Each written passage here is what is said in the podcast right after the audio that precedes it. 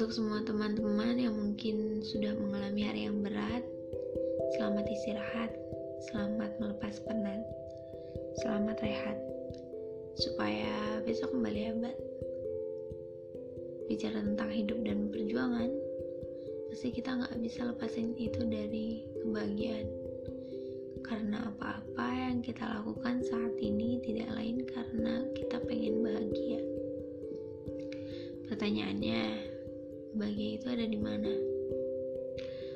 Pertanyaan ini cuma bisa dijawab kalau kita memang sudah paham falsafah hidup kita tuh apa.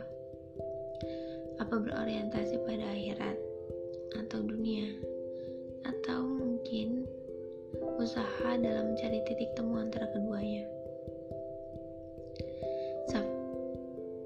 Falsafah mana yang kita anut akan menentukan nanti yang goals kita tuh apa sukses kita tuh seperti apa dan konsep bahagia kita tuh apa.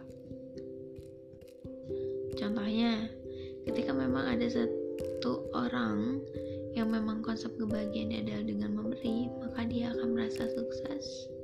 Dia akan merasa bahagia ketika memang dia bisa banyak memberi.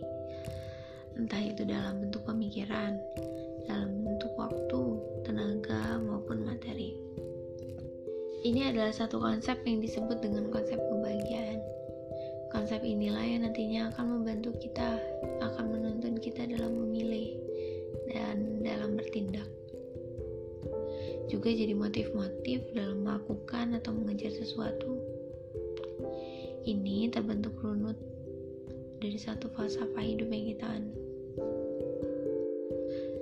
Sebenarnya seharusnya bukan tugas kita untuk antara satu falsafah hidup dengan falsafah hidup yang lain.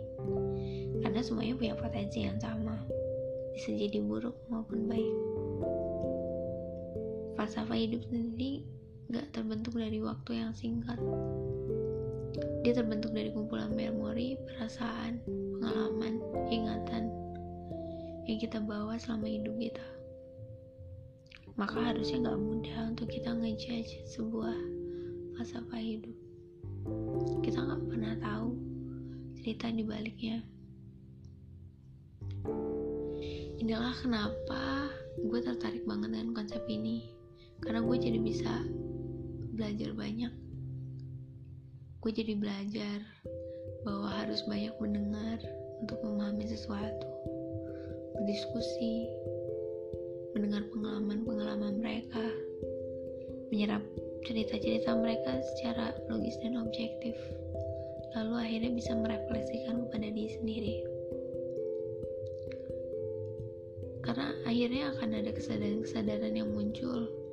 Yang mungkin sebelumnya kita nggak ngeh karena kita terlalu kedistrek sama perasaan sendiri. Konsep ini bantu gue untuk belajar memahami diri sendiri dan keinginan gue sendiri pada akhirnya setelah memahami diri sendiri maka kita akan bisa lebih memahami orang lain.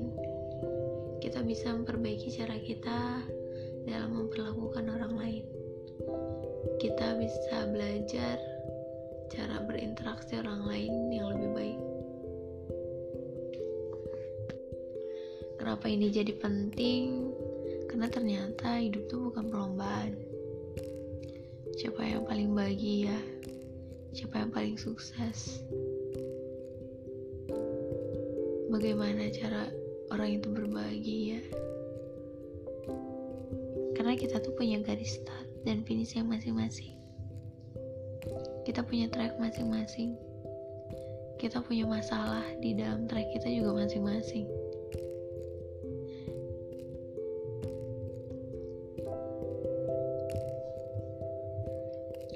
Mungkin memang ada saat-saat di mana kita akan lupa dan iri terhadap pencapaian orang lain. Muncul pertanyaan, kok gue di sini-sini aja?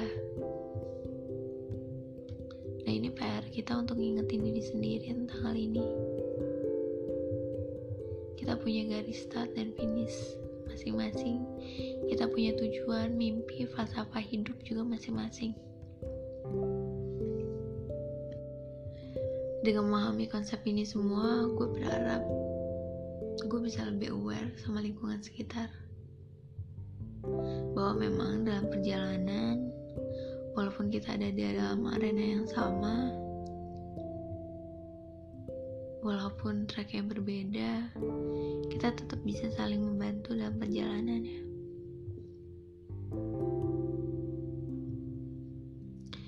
Ya bahwa hidup cuma sekali kalau kita cuma lewatin yang penting asal hidup aja ya buat apa? Makanya konsep ini akan selalu gue inget untuk terus gue reminder ke diri gue sekali lagi kita harus punya tujuan hidup.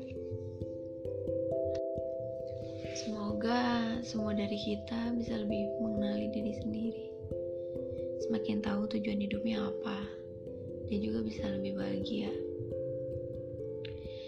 Kita bisa bahagia nggak cuma sendiri kok tapi bareng-bareng. Semoga kalau memang pada saat di mana memang bahagia itu rasanya kurang kita bisa terus saling berusaha ngingetin dan menguatkan. Kita nggak pernah bisa hidup sendirian semoga hari-hari yang terasa berat bisa lebih ringan ketika kita bareng-bareng dan semoga teman-teman selalu menemukan cara untuk rehat dan bahagia. Sampai jumpa. Selamat rehat. Semangat.